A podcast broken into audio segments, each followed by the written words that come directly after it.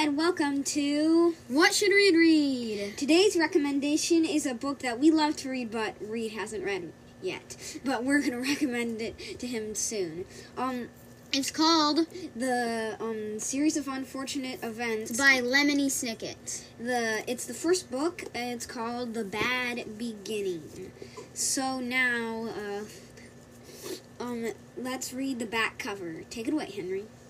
Dear reader, I'm sorry to say that the book you are holding in your hands is extremely unpleasant. It tells an unhappy tale about three very unlucky children. Even though they are charming and clever, the Baudelaire siblings lead lives filled with misery and woe. From the very first page of this book, when the children are at the beach and receive terrible news, continuing on through the entire story, disaster lurks at their heels. One might say they are magnets for misfortune. In this short book alone, the three youngsters encounter a greedy and repulsive villain, itchy clothing, a disastrous fire, a plot to steal their fortune, and cold porridge for breakfast. It is my sad duty to write down these unpleasant tales, but there is nothing stopping you from putting this book down at once and reading something happy if you prefer, that sort of thing. With all due respect, Lemony Snicket. And that was the back.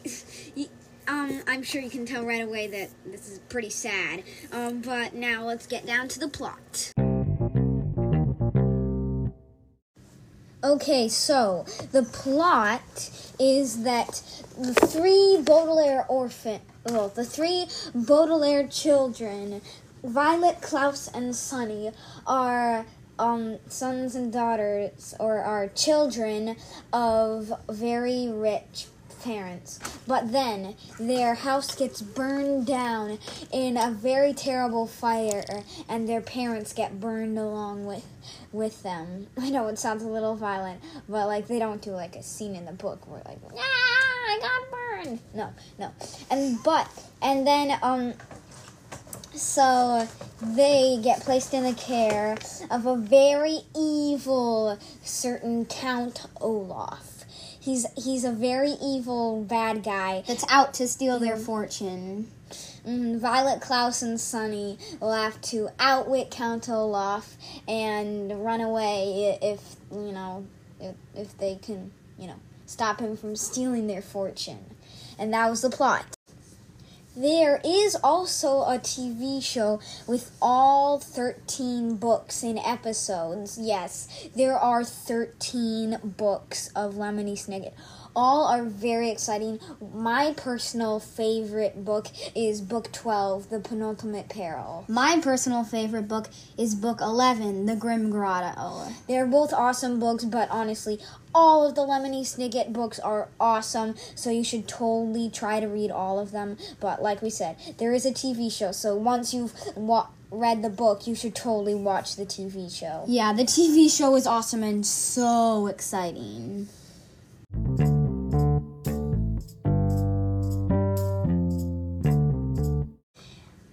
This is the time where we read a chapter of the book we're recommending so you readers can get a feel for the book.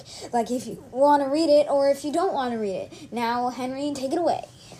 Chapter 1 If you are interested in stories with happy endings, you would be better off reading some other book. In this book, not only is there no happy ending, there is no happy beginning, and very few happy things in the middle. This is because not many very happy things happened in the lives of the three Baudelaire youngsters Violet, Klaus, and Sunny Baudelaire. Violet, Klaus, and Sunny Baudelaire were intelligent children. They were charming and resourceful and had pleasant facial features, but they were extremely unlucky, and most everything that happened to them was rife with misfortune, misery, and despair. I'm sorry to tell you this, but that is how the story goes. Their misfortune began one day at Briny Beach. The three Baudelaire children lived with their parents in an enormous mansion at the heart of a dirty and but busy city. And occasionally their parents would give them permission to take a rickety trolley. The word rickety, you probably know me here means unsteady or likely to collapse, alone to the seashore. Or they would spend the day as a sort of vacation as long as they were home for dinner. This particular morning it was gray and cloudy, which didn't bother the Baudelaire youngsters one bit. When it was hot and sunny, Briny, Briny Beach was crowded with tourists, and it was impossible to find a good place to lay one's blankets. On a gray and cloudy days, the Baudelaires had the beach to themselves to do what they liked. Violet, the eldest, liked to skip rocks. Like most 14 year olds, she was right handed, so the rocks skipped farther across the murky water, water when Violet used her right hand than when she used her left. As she skipped rocks, she was looking out at the horizon and thinking about an invention she wanted to build. Anyone knew who knew Violet well could tell she was thinking hard because her long hair was tied up in a ribbon to keep it out of her eyes. Violet had a real knack for inventing and building strange devices, so her brain was often filled with the images of pulleys, levers, and gears, and she never wanted to be distracted by something as trivial as her hair. This morning she was thinking about how to construct a device that would, could retrieve a rock after you had skipped it into the ocean. And now he's handing it over to me. Klaus Baudelaire, the middle child and the only boy, liked to examine creatures in the tide poodle, pools. poodles.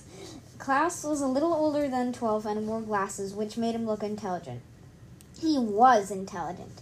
The Baudelaire parents had an enormous library in their mansion, a room filled with thousands of books on nearly every subject. Being only 12, Klaus, of course, had not read all of the books in the Baudelaire library, but had read a great many of them and had retained a lot of the information from his readings. He knew how to tell an alligator from a crocodile, he knew who killed Julius Caesar, and he knew much about the tiny slimy animals found at Briny Beach, which he was examining now. Sunny Baudelaire, the youngest, liked to bite things. She was an infant and very small for her age, scarcely larger than a boot.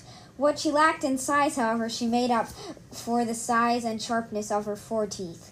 Sunny was at an age where one mostly speaks in a series of unintelligible shrieks, except when she used the few words she from her vocabulary, like the like bottle, mommy, and bite. Most people had trouble understanding what it was that Sunny was saying. For instance, this morning she was saying "gack" over and over, which probably meant, "Look, look at that mysterious figure emerging from the fog." Sure enough, at, in the distance, along the misty shore of Briny Beach, there could be seen a tall figure striding toward the Baudelaire children. Sunny had ar- Sunny had already been staring and shrieking at this figure for some time when Klaus looked up from the spiny crab he was examining and saw it too. He reached over and touched Violet's arm, bringing her out of her inventing thoughts. Look at that, Klaus said, and pointed towards the figure. It was drawing closer, and the children could see a few details. It was about the size of an adult, except its head was tall and rather square. What do you think that is? Violet asked. I don't know, Klaus said, squinting at it, but it seems to be moving right towards us. We're alone at the beach. We're alone on the beach, Violet said, a little nervously. There's nobody else it could be moving towards. She felt the slender, smooth stone in her left hand, which she had been about to try to skip it as far as she could. She had a sudden thought to throw it at the figure because it seemed so frightening. It only seems scary, said Klaus, as if reading his sister's thoughts, because of all the mist. This was true. As the figure reached them, the children saw with, a, with relief that it was not anybody frightening at all, but somebody they knew, Mr. Poe. Mr. Poe was a friend of Mr. and Mrs. Baudelaire's, whom the children had met many times at dinner parties. One of the things Violet, Klaus, and Sunny really liked about their parents was that they didn't send their children away when they had company over, but allowed to, them to join the adults at the dinner table and participate in the conversation as long as they helped clear the table. The children remembered Mr. Poe because he always had a cold and was constantly excusing himself from the table to add a, a fit of coughing in the next room. Mr. Poe Mr. Poe took off his top hat, which made him which made his head look large and square in the fog, and it stood for a moment, coughing loudly into a white handkerchief. Violet and Klaus moved forward to shake his hand and say, How do you do? How do you do? said Violet. How do you do? said Klaus. Oh, do yow, said Sunny. Fine, thank you, said Mr. Poe. Um, but he looked very sad. For a few seconds nobody said anything, and the children wondered what Mr. Poe was doing there at Briny Beach, and when he where he when he should have been at the bank in the city where he worked. He was not dressed for the beach. It's a nice day, said Violet, finally making conversation. Sunny made a noise that sounded that sounded like an angry bird, and Klaus picked her up and held her. Yes, it is a nice day, said Pro absently, staring out at the empty beach. I'm afraid I have some very bad news for you, children. And that is the end of the part where we read part of the book.